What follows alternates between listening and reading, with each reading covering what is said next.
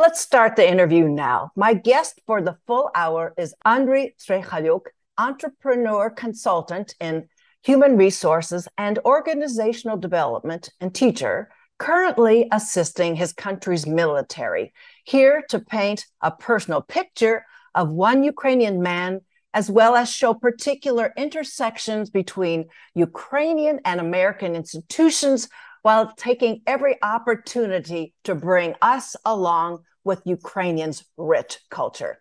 As recently claimed by an important and credible chronicler based in London, Alona, whose name I can't, her last name I cannot pronounce, I'm quoting her, there are no civilians in Ukraine now. Every Ukrainian is fighting against Russia. End of her quote. I'm going to give a brief summary of Andriy's professional educational background. His broader personal history will emerge from this interview. Andriy is a visiting lecturer at UCBC Business School in Lviv. His many startup ventures include core team member at Hardy App, executive positions with ZEO Alliance in Kiev, Figleaf App, Innovix, Mondelez, and how do I pronounce that correctly, Andriy? Mondelez International. Mondelez International, thank you, in Kiev, DuPont, and Amprop. He completed his Bachelor's of Arts in Philosophy at Ivan Franko National University of Lviv, his Master's in the History of Philosophy and doctoral studies in Philosophy and Aesthetics at National University of Kiev Mohyla Ac- Academy. Mohyla, is that correct? Uh, Mohyla Academy. You, you said it perfectly. Really, it, it's fine. He comes to us today from Lviv. We're recording this on September 5th. Welcome to Ask a Leader, and it's such a pleasure to have you and the special time you're giving us, Andriy Strychaliuk. Thank you, Claudia. Thank you for having me here.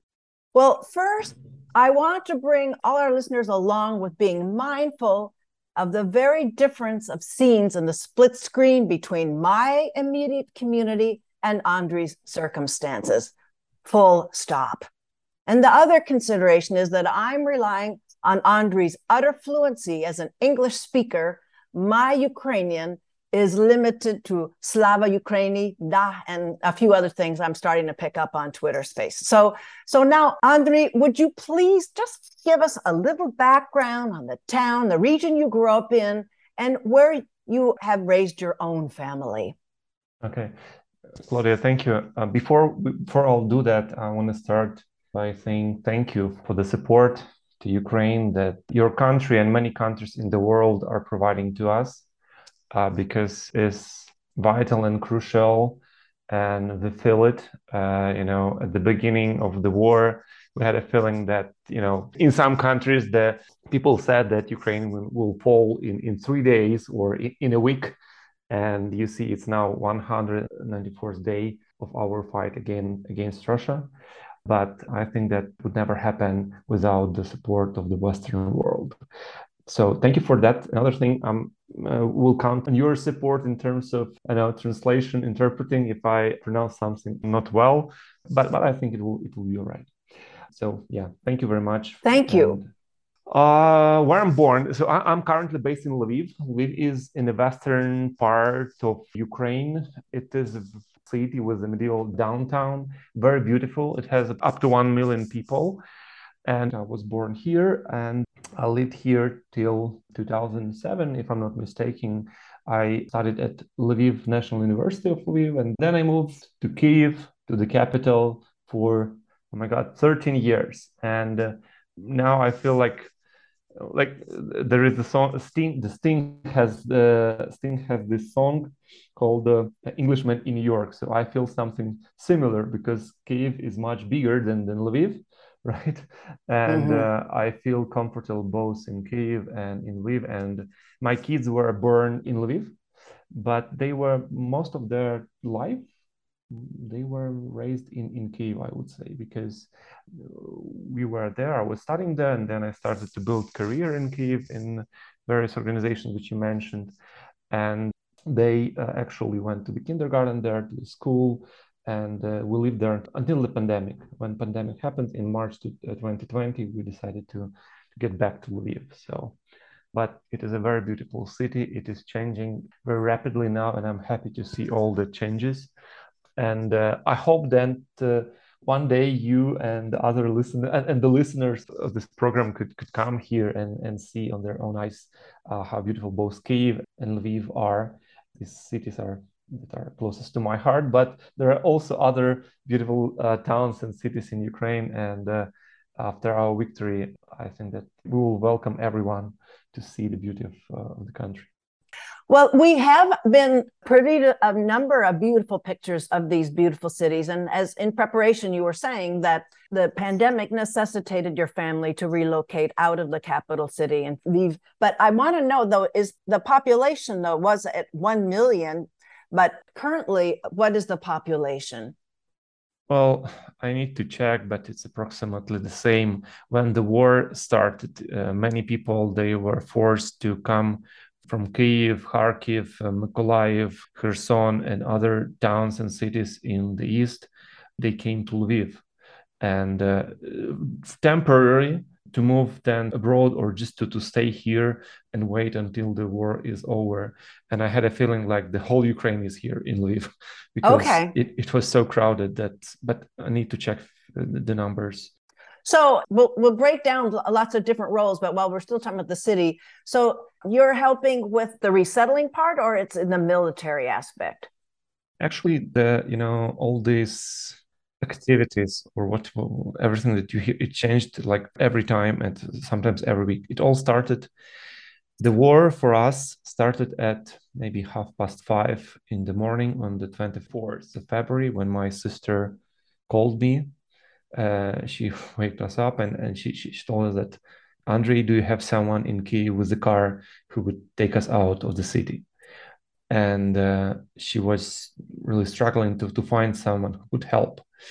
So at the beginning, the main focus was for us at least was to ensure that we can host as many people as possible and help them to stay here or to just have a rest and then to move to, for instance, to Poland if they were targeting Poland and as their destination.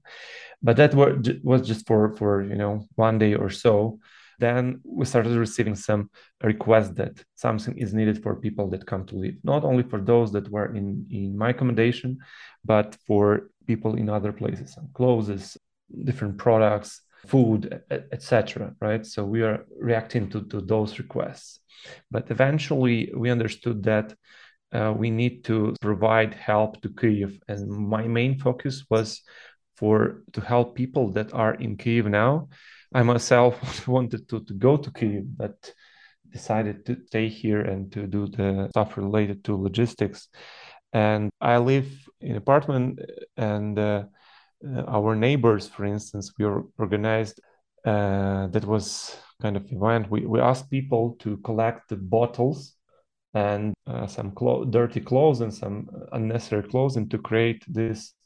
Those are the Molotov cocktail. cocktails we saw. Yeah, yeah, yeah. So people were, were, you know, we were collecting those bottles. Then you need the gas for that, and we were googling the the recipe and so on, and we were asking people uh, to, you know, to find different stuff to organize logistics. Another thing was that we heard that some communities in these that they needed i don't know how we, we called it hedgehogs. So it's still sticks. They are like uh, united together and it it doesn't allow a car to cross the street right? Because it it, it ruins the, the, the wheels. So we found a person who was producing that. Uh, we organized the logistic. Basically mainly most of the time i was working in the logistic but later a colleague a friend of mine from euromaidan he said that there is a military unit and that was the foreign legion.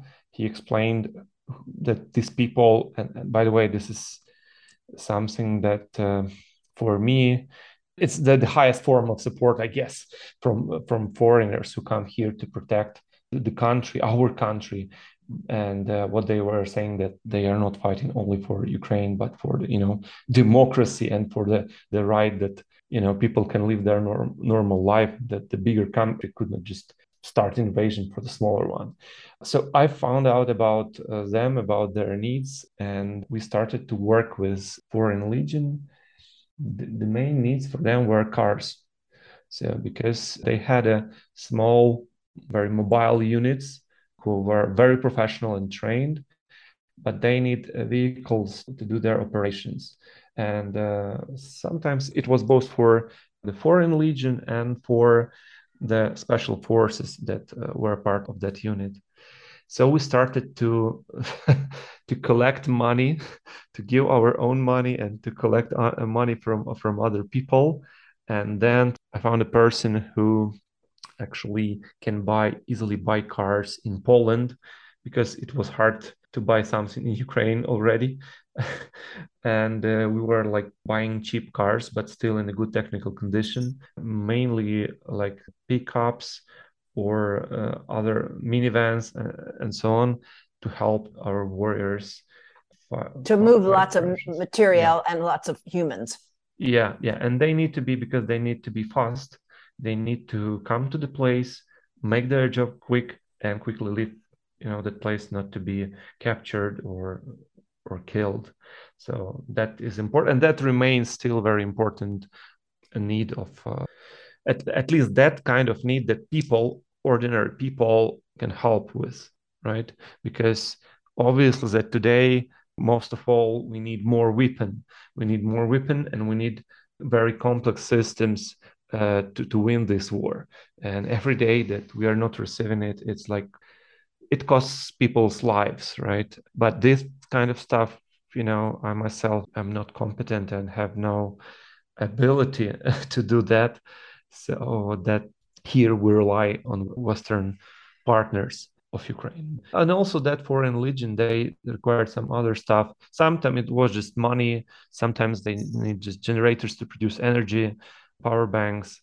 We also were buying a lot of tourniquets to stop blood because the guys there they they didn't have it at the beginning, right? At the beginning. So my neighbor, for instance, he's a uh, military, but he trains other doctors in his unit how to use the uh, different stuff and we had a cooperation with him so he was telling what his unit requires and we were searching that stuff uh, abroad and uh, buying that and providing to them.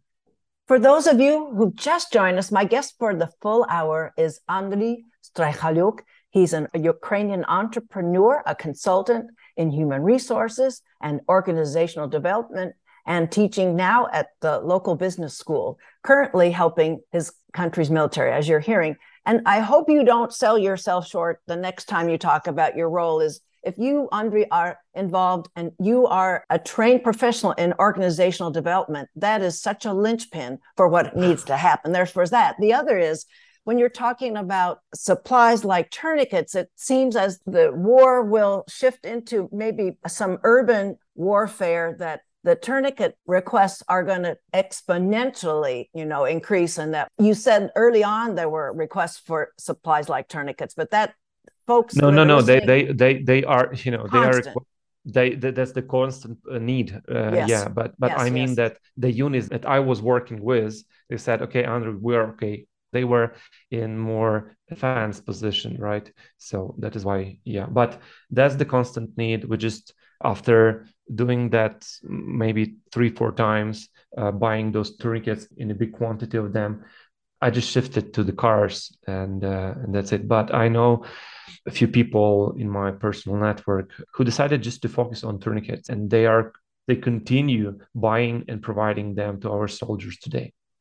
So i guess it's a human resource and organizational development question and there a lot of americans and other non-ukrainians aren't clear on what's the most beneficial way to contribute funds and we've heard disparaged a lot of international organizations. There's so much overhead, or there's some sort of mixed agendas they're not delivering. But do you, Andre, in your position, do you have a particular array of channels for sending funds that you could mention to us in this interview? Yeah, for sure. First of all, I would recommend you to take a look at Serhiy Prytula's foundation. He is helping a lot he has direct contact with Ukrainian Ministry of Defense, and I would recommend this is the, the, the first place to go. And what's and how do you spell that uh, the name to, for people to to locate that link. How is okay. that spelled? It's prytulafoundation.org. It's P R Y T U L A F O U N D A T I O N dot org. Another organization is Save Life. It's uh, живим in uh, in Ukrainian. Uh, it's safe in uh, the, the website is savelife.in.ua. These guys, they are you know everyone trusts them in Ukraine. They have excellent reputation and they have proved their efficiency many times already. But also, you and can... just one thing, um, excuse me, huh? Andre, that I noticed in the earlier days of this war that Save Life had some very kind of elevated financing mechanisms that I wasn't navigating very well and I wasn't feeling very secure. But there's some sort of uh, digital currencies and things like that. So are they using all kinds of currency to accept funds now? To my knowledge, they are using all kinds of currencies and you can donate in, in many ways. You okay. can use uh, PayPal or bank account others it's you know they try to use every channel to utilize every channel possible. Okay that's helpful. And you had some other suggestions too. Yeah and also if you just feel that you want to help ukraine in a more soft way i would recommend you to uh, use the website called spendwithukraine.com uh, this is the platform the website where many ukrainian companies producers agencies are listed and some of them for instance grammarly if you know you can you can buy the product because it's originally from a company from from ukraine They our unicorn. So you can just uh, buy everything you need but do it in the way that you connect with ukrainian uh, companies and producer of goods. And that is also a very important way to support the, the country economically. And those people are operating that spend with Ukraine, they're operating that from all over the world. So, but it's economic development for products that are Ukrainian developed and produced. Yeah, yeah, yeah. Okay, exactly. thank you. Uh, yes. To answer your question uh, a bit broader, because there are many ways to help uh, Ukraine at the moment. You can donate, and I've mentioned the organizations that are trustworthy enough and uh, have excellent reputation, and you can do that. Uh, you can send humanitarian supplies you know if there is a protest in your country uh, you, you can join it. You can host ukrainians maybe who, who are who are leaving the country or doesn't have home uh, now in the country. Maybe hire ukrainians because we have quite a developed uh, tech market uh, in, in ukraine and uh, people with very good skills and lots of outsourcing companies are originally from here or had their headquarters here if you are a professional and you want uh, i mean obviously many many of you are professional in a certain field and maybe you have some pro bono activities.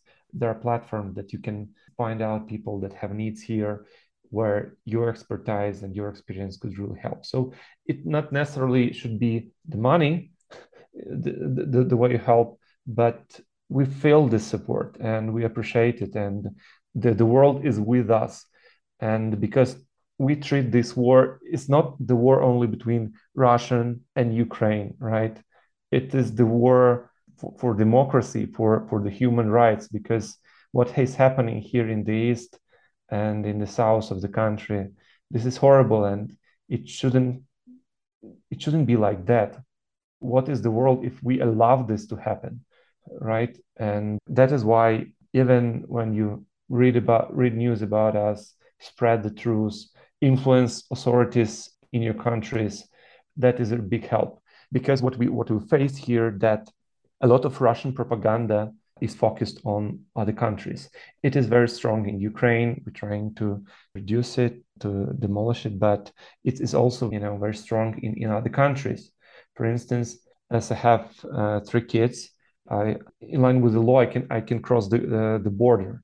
So we took ki- our kids for one month to Poland, so that just not to wake them up at the night when we hear we hear another air alert.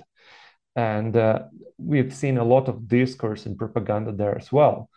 For instance, in Europe, when you people are uh, now facing situation when the, the prices go high, and what they say that this is because of, of, of Ukraine but sorry, guys, this is not because of Ukraine. This is because of Russia, who invaded Ukraine and caused this situation, or this food crisis that that happened. We all know what Russia did not to let Ukrainian country to export uh, wheat, right? So it is really important, you know, to, to understand what is happening, to analyze information, and uh, if anyone is talking to you that, oh, uh, the prices go high because of Ukraine, no, that's not true. You need to understand that that happened because of Russia, and the only way to stop this is for us to win the war. Thank you. And there's a couple of points I want to bring up uh, since you that was a huge sweep of involvements and important takes about the way we're updating ourselves about what's happening in Ukraine is one as far as supporting Ukrainians we have Andriy and for the benefit of my immediate community here there is a Ukrainian woman who's a professional photographer and she has her children here in Irvine her husband is in Ukraine fighting in that war. And I invited her to sit in with this interview, just sort of what she wanted to contribute. And her host here said she is so traumatized. She just is just trying to do everything about building up a business here. So it's a, an important point Andriy brings up. I want to reinforce here is we have in our midst Ukrainian professionals that can use the support and that what she earns here can help the whole household here as well as in Ukraine. And another thing that I wanted to bring up was as you were talking about the misinformation and the propaganda, it, there's even a subtler form I just want to run by listeners. And what motivates me to do my earnest sort of community programming and on Twitter is Gurbakht Chalal. And the quote that I got from him is when journalism turns into harm, it is not journalism, it's propaganda. And so we are also getting our own kind of a propaganda, which may be sort of layered as journalism, but we're seeing more and more intrusions of that in our media going into our midterm elections on November 8th. So it's pretty subtle where this how this misinformation works in all arenas. So I wanted to bring those kinds of data points into what Andriy you're talking about. So thank you for all of that. Did you have any additional ones? Well, uh, I think that there maybe there are some petitions that you can sign or make some posts in social media or read information from the official for, uh, source of information. I mean, from directly from Ukraine, because especially at the beginning of the war. Now, I hope the situation um, has changed a bit. It was a very common situation that everyone were talking about Ukraine. For right. instance, if you, everyone were talking except Ukrainians. So uh, when in Europe there was some, I know, uh, a TV show and they were discussing a situation in Ukraine or events here, there was a person from I know Germany, England, uh, people, Russians, but none of the Ukrainians. So uh, this is important that you cross-check information and treat everything, you know, critically, because a lot of myth and uh, propaganda is spreading uh, by Russia today, and they are focusing on on Europe to weaken the support that, that we have from from the West. But I think that nowadays many people have already realized that you know it's like pure evil that Russia is is evil for it's a terrorist state, despite it is not officially uh, named as a terrorist state. But uh, if you read news, everyone understands that Russia, Russia today is a terrorist state, and uh, that uh, world need to be united to fight the, to fight this evil. Because the end of war for us is not just you know to get back to the borders of Ukraine, which were uh, on the date of the 24th of February this will not be the good outcome of the war or the win uh, of or uh, the good version of our victory. Uh, the good version of our victory, and I hope this we will see it, is really to transform Russia.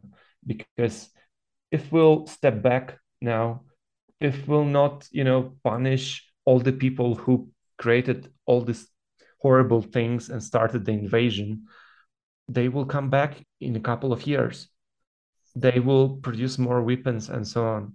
It is really important that sanctions are in place and that uh, the uh, authorities uh, and uh, G7, for instance, fix the price of the oil and gas, because otherwise we will leave the 21st century having, you know, this dragon empire, this empire of evil as a constant threat.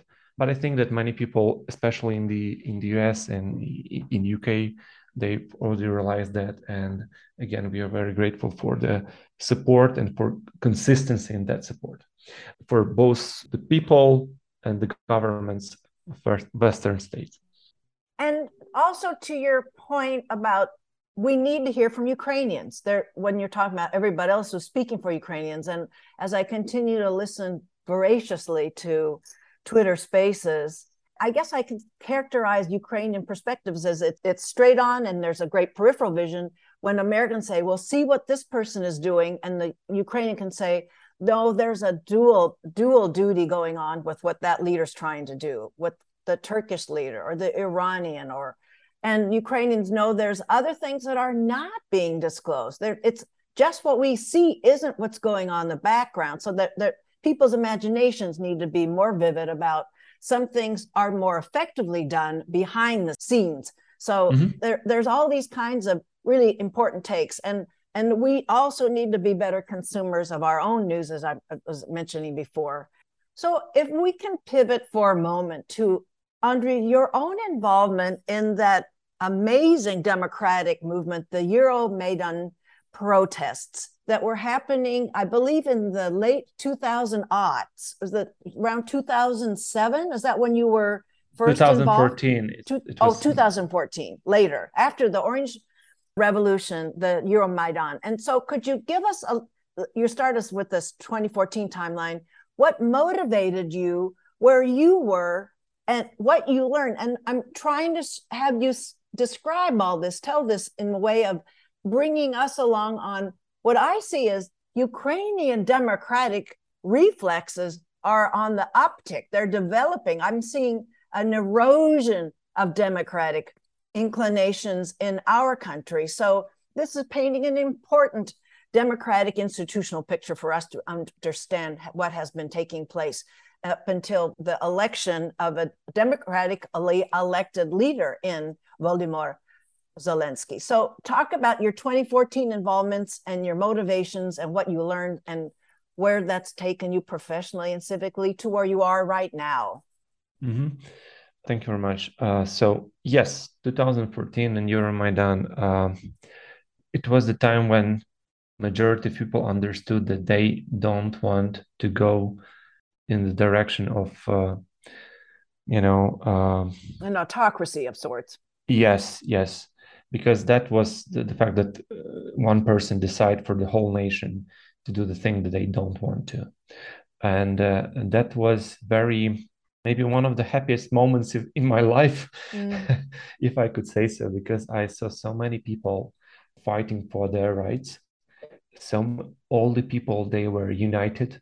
It was such a sublime period of of my life and i i believe that life of other people when when everything started obviously. But later when when people were when kids were bitten and then when people were killed it wasn't so you know. Uh try to find the words. It, it, it was very sad situation and we all understood.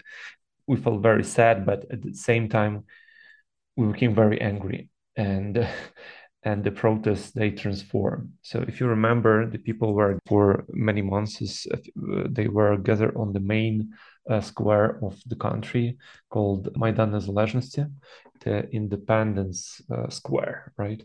And that is why the movement uh, was called Euromaidan, because we were fighting for our right to be uh, part of the Europe and to have a decent decent life because that revolution Euromaidan was revolution of dignity we called it. Because the idea behind that revolution was that yes we want to be the part of EU and European family of countries but the idea was that we want to have a good life you know? We want to uh, select our leaders on our own. We don't want anyone to tell us what we're what what we want to do. And by anyone we also meant Russia, even at that time, because Viktor Yanukovych, he was a person who was guided by by Russia at that time, and he actually escaped to Russia. The, the Maidan, it was my second revolution, peaceful revolution, which ended up being not really peaceful. But uh, the, the people, they came from all over the country to Kiev to protest, and also lots of uh, protests were in, in other cities as well.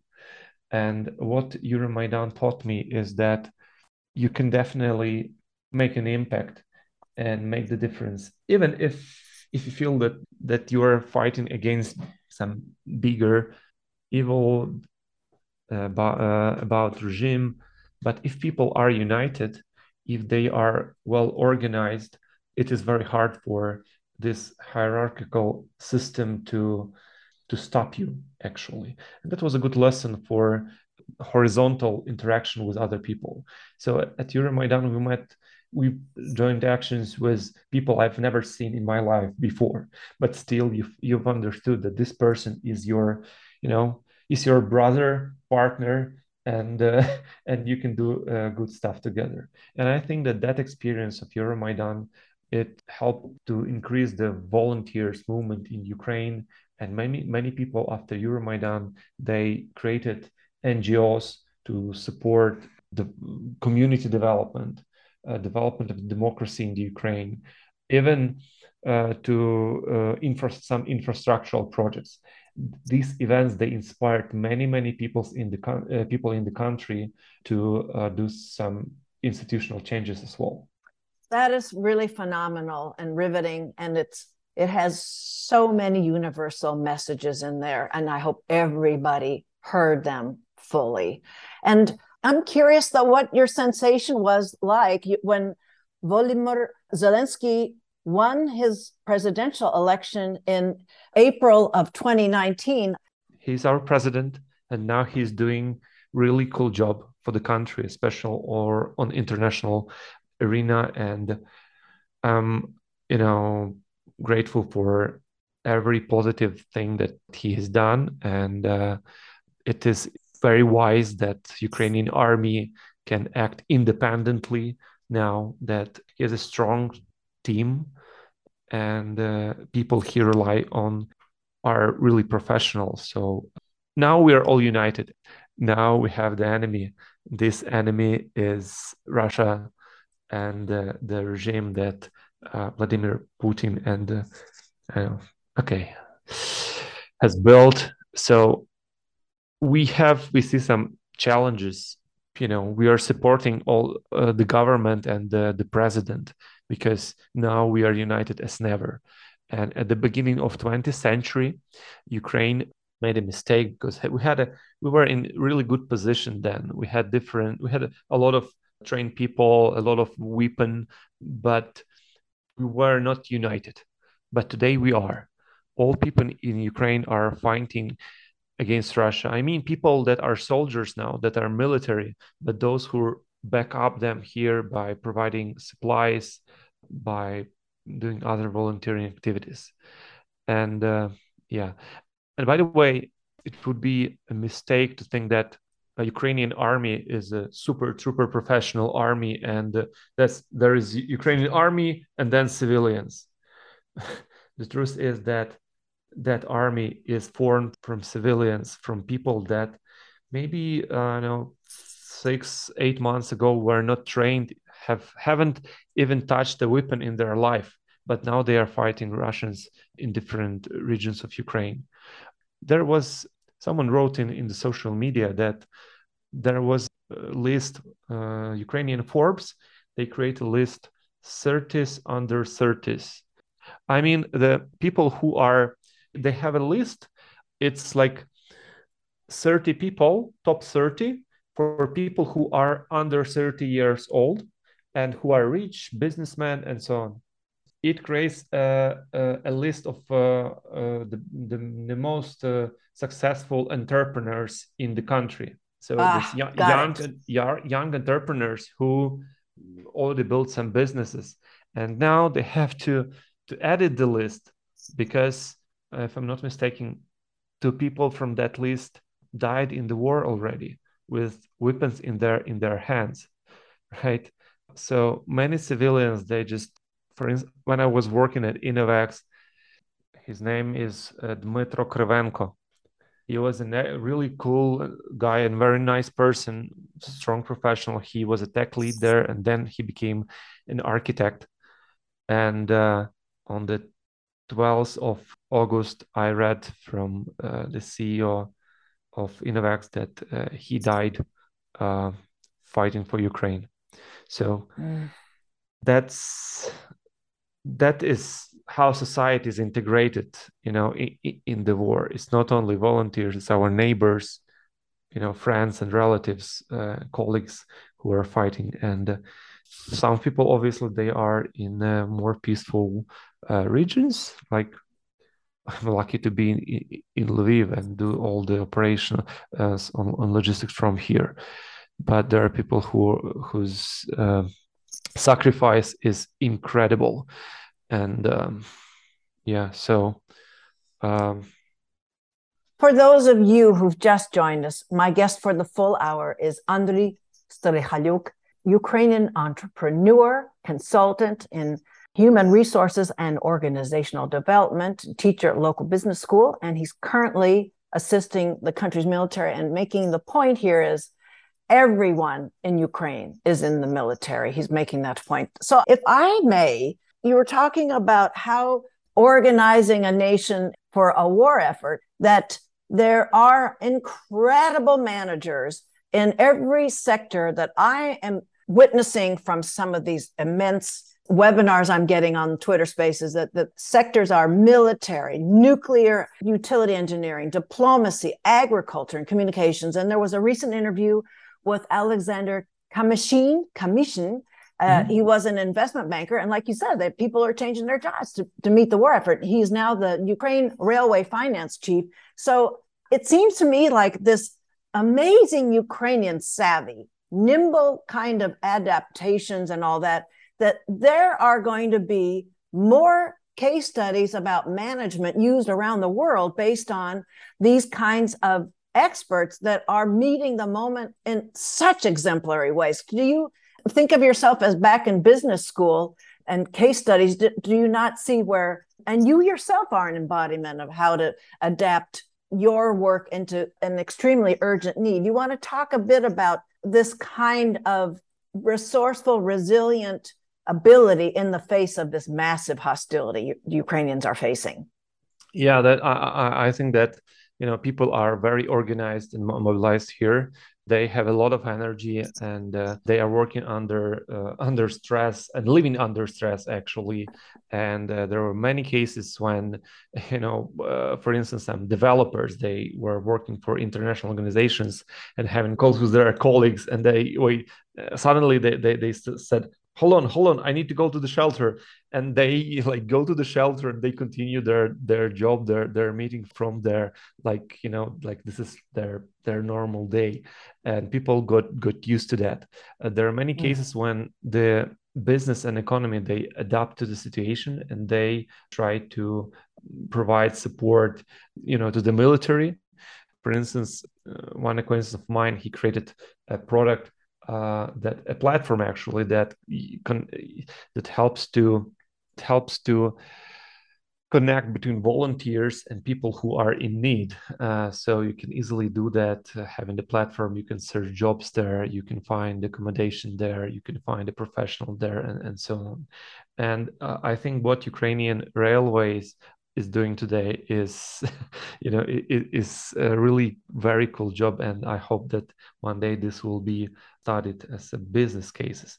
Also uh, the post the main profit, post of, U- of ukraine also uh, started to you know renew their work quite quite fast and quickly.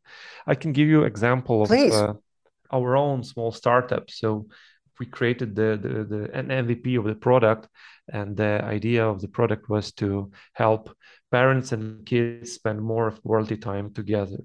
And uh, you can do that by just really simple activities. You don't need them expensive toys or a lot of time you can just play some word games for instance or ask questions uh, would you rather questions would you rather be a spider-man or a batman i don't know and we've made mm-hmm. it in the form of the app and we plan to use it to launch it in the in the US actually and then globally. But the, when the war happened, we had we had all the content in Ukrainian. So what we've done, we've just collected publicly available content that will be useful for parents, and also we made the app be able to work offline, so that parents could use the app in the shelter, in the basements, right? So that parents could shift kids attention in different directions so that they don't feel this you know this threat for some time.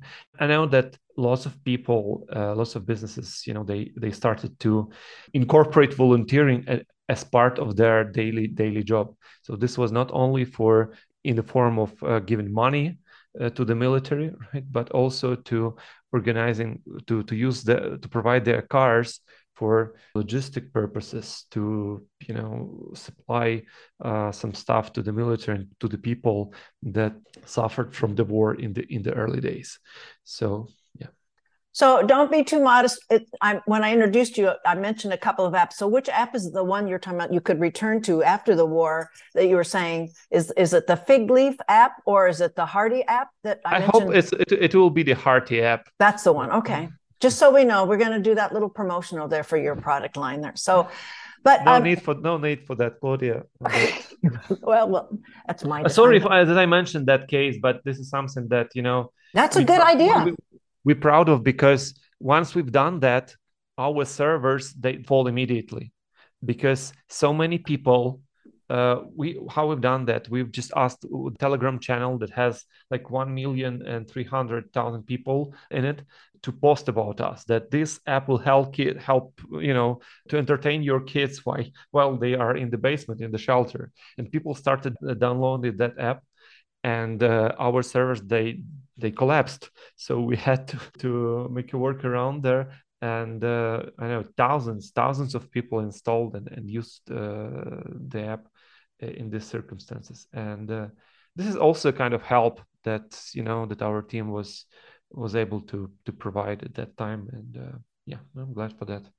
And absolutely and it's it has a kind of morale boost that everybody knows what's keeping them going. It's a ukrainian product. It's in ukrainian ingenuity. So the kind of dividends are exponential there too. I, that just to to put that in there. So even people like journalist Masha Gessen is checking in with this. And she was quoted on a national public radio broadcast last week. And she said, Ukraine is the most hopeful and imaginative place on the European continent. End of quoting her. So I wanted to make sure, and Andrew really gave us a great several examples of adaptations to deal with the immensity of this challenge on your whole country there. So, uh, were there any additional kinds of case studies about this important way of boosting morale, of fortifying the whole entire country's disposition, whether in country or around the world? For instance, we had a, there are a, lot of uh, cases uh, that uh, hard to remember all of them, but even even kids were were trying to do something for the country and uh, for the victory. For instance, uh, there was a story of a, young girl who decided who, who wanted to help um, uh, Ukrainian army, and she was she decided that she will play checkers. So near the entrance of the uh, shopping mall, she was sitting and asking people whether they want to play checkers with her. And if she wins, she will, uh, you know, they will pay her money for for the game. And uh, so she she was doing that activity for quite some time, but uh, people didn't know that she was champion in checker uh, champion of uh, of Europe in in in checkers. And uh, by doing that she actually collected if i'm not mistaken 20 21,000 hryvnias uh, like small kid you know just using her talent. And everyone here they they are trying to to use their strengths and skills to uh, create some value that value for the society and for the army and, and, and for Ukraine. So people, the spirit here is really, really high. And I feel that, you know, everyone are united, enthusiastic, angry, and very confident that, you know, we will win this war and we'll definitely, definitely win. Well, I appreciate your capturing so many sort of um, emotional elements in this, and you're talking to the resilience and capacity of Ukrainians. But there is, as we have heard in many spaces, there's a good deal of trauma, and sometimes because of these duties that you're talking about, people are taking up, or the duties of forensic journalists, forensic attorneys that are taking data for war crimes trials in the future so they're not it's not registering the trauma that they are having now. So i want to know to the extent you're aware andre how is this trauma being addressed right now? Or how do you see that there may be a kind of a system a means for addressing that trauma at some later date? Uh, yeah, we understand that uh, this will, you know, this will impact our lives, and this uh, trauma is uh, very serious problem that we will, we are facing now and we will face in the future.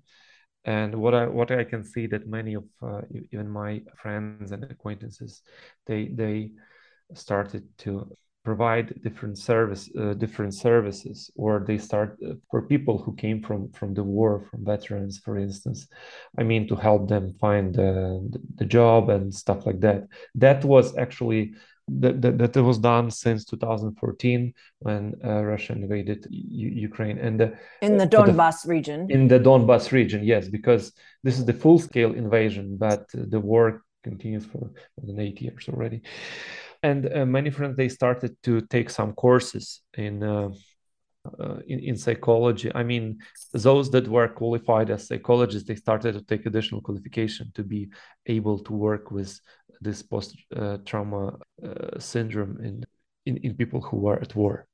So this is something that uh, that is in place already. So people individually they are doing a lot of ukrainians are doing a lot of efforts here. Also i know that there are some programs and developments on the professional level level of uh, associations and so on.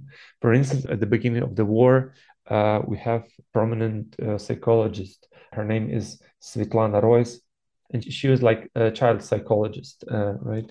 So she was very popular uh, on, on facebook and other social media and just by giving overall advice about kids development. But when the war happened the war started i mean full full scale invasion she and her colleagues they prepared a guide for parents what to say to people how to talk about war with kids how to behave in this situation and so on. And uh, this informational activities it was heavily spread ac- across the country. And all the professionals that actually worked with for instance with kids or psychologists they started to pay attention to this new reality and to help people uh, get through this hard experience and i want to make sure i can refer back to her and maybe find spaces for her to speak with a really broad audience around the, the world. Svetlana Reis, Reis? Svetlana Ro- Royce. It's Royce. like Royce, yes. R O Y S. R O I Y. Did you want to say there, more? There is one where really uh, I, I don't think that I, I I would I would share this, but maybe, maybe this will will will be useful. But uh, okay. one of the one of the uh, features of character of, of Ukrainians that that they uh, that they displayed during this war was the sense of humor. A lot of memes and, and jokes uh, about the war and uh, we create a lot of visual information and i mean different postcards and so on. You know this post stem with the the ukrainian soldier that he was con- uh, the, the russian warship was coming to the Zminy ostrov Zminy uh, island. Right snake snake island. Snake island yes. And they were saying that uh, this is the russian warship uh, give up. And he said I don't want to use this. You, know, you can say "f you," yeah. okay. He said russian warship go a few yourself and uh, and uh, the main post office of ukraine they created the postcard and the stamp and uh, the, the, the mark. And uh, it is spread all over the country now and uh, very popular. But a sense of humor is something that really helped us to to deal with that trauma there, there was uh, you know uh, when there was invasion there was i know maybe this is not not a real story but everyone were fighting. People in in building they were when they saw the russian soldiers they were throwing something. And uh, the, the, the old lady she just had a the sunflower seeds? No no no hold on hold on. Ah the sunflower seed that that was uh, the joke that yeah but hold, hold on. She had a jar full of uh, cucumbers and she was throwing that from the you know from from from the window. And so people were in a really uh, strong mood against against uh, the invasion and uh, against russian we had a, a, situation when people in the streets they were stopping in kiev when they were stopping uh, these military machines uh, with their bare hands and uh, you know taking the the guns from from them. So i to say that sense of humor uh, was something that helped us to survive and to deal with, with trauma but definitely we need a more systematic approach. And i i think that uh, once the, the war is over we'll need even even more but different hotlines are created now phone lines that you can call and uh, you know just have a session with a therapist, uh, psychologist to ensure that that uh, you are okay and you can you know uh, resist and continue fight in the future as well. My life during this six months it was like starting from the uh, the period when i was uh, hosting people here in my accommodation. For instance one day we had 19 people and uh, two dogs uh, on one night and then it changed every time. And uh, it really it takes time and effort to, to, even to recall what happened you know before to give you some some some uh, real story which is um, and this is an important narration for people to hear that there are so many levels of demands put on you. This is a really important nobody knows about the sustained effort. Nobody can imagine i'll i'll never be able to imagine. Back to your family under all of your family members uh, you saying now that you're all under the same roof in Yeah we're now in Lviv yeah and so um, and for people who have heard earlier in the interview you're talking about how they had to go over to Poland for I don't know a couple of months uh, that we you know uh, Lviv is in the western part of Ukraine, so uh, luckily we we it's not about the artillery, it's about the the miss, yeah. Uh, missiles that that uh, Russians are shooting uh, on the Ukraine, shooting in our direction, and you know sometimes it happened at 3 p.m. 3 a.m. Sometimes it could be 3 a.m. and then again 7 a.m. in the morning. Uh, but uh, so uh, and we live near one important, I would say, infrastructural object, and near the airport, and near the military base. So we've tried to to go to the shelter every time we heard that air alert.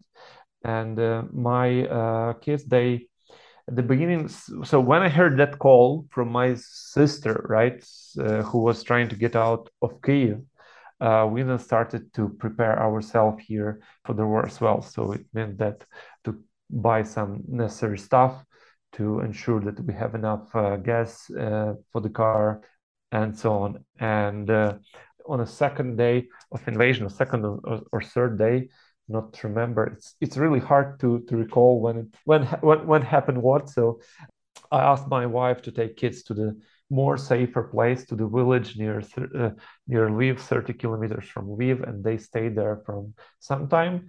And I started to, uh, you know, to host people that were coming from Kiev, Mykolaiv, Kherson, uh, Kharkiv, and other re- regions to, so they could just have shelter here or just a temporary shelter because they were trying to find, you know, better conditions for themselves or go to another country and and so on. So my kids remained there for some time.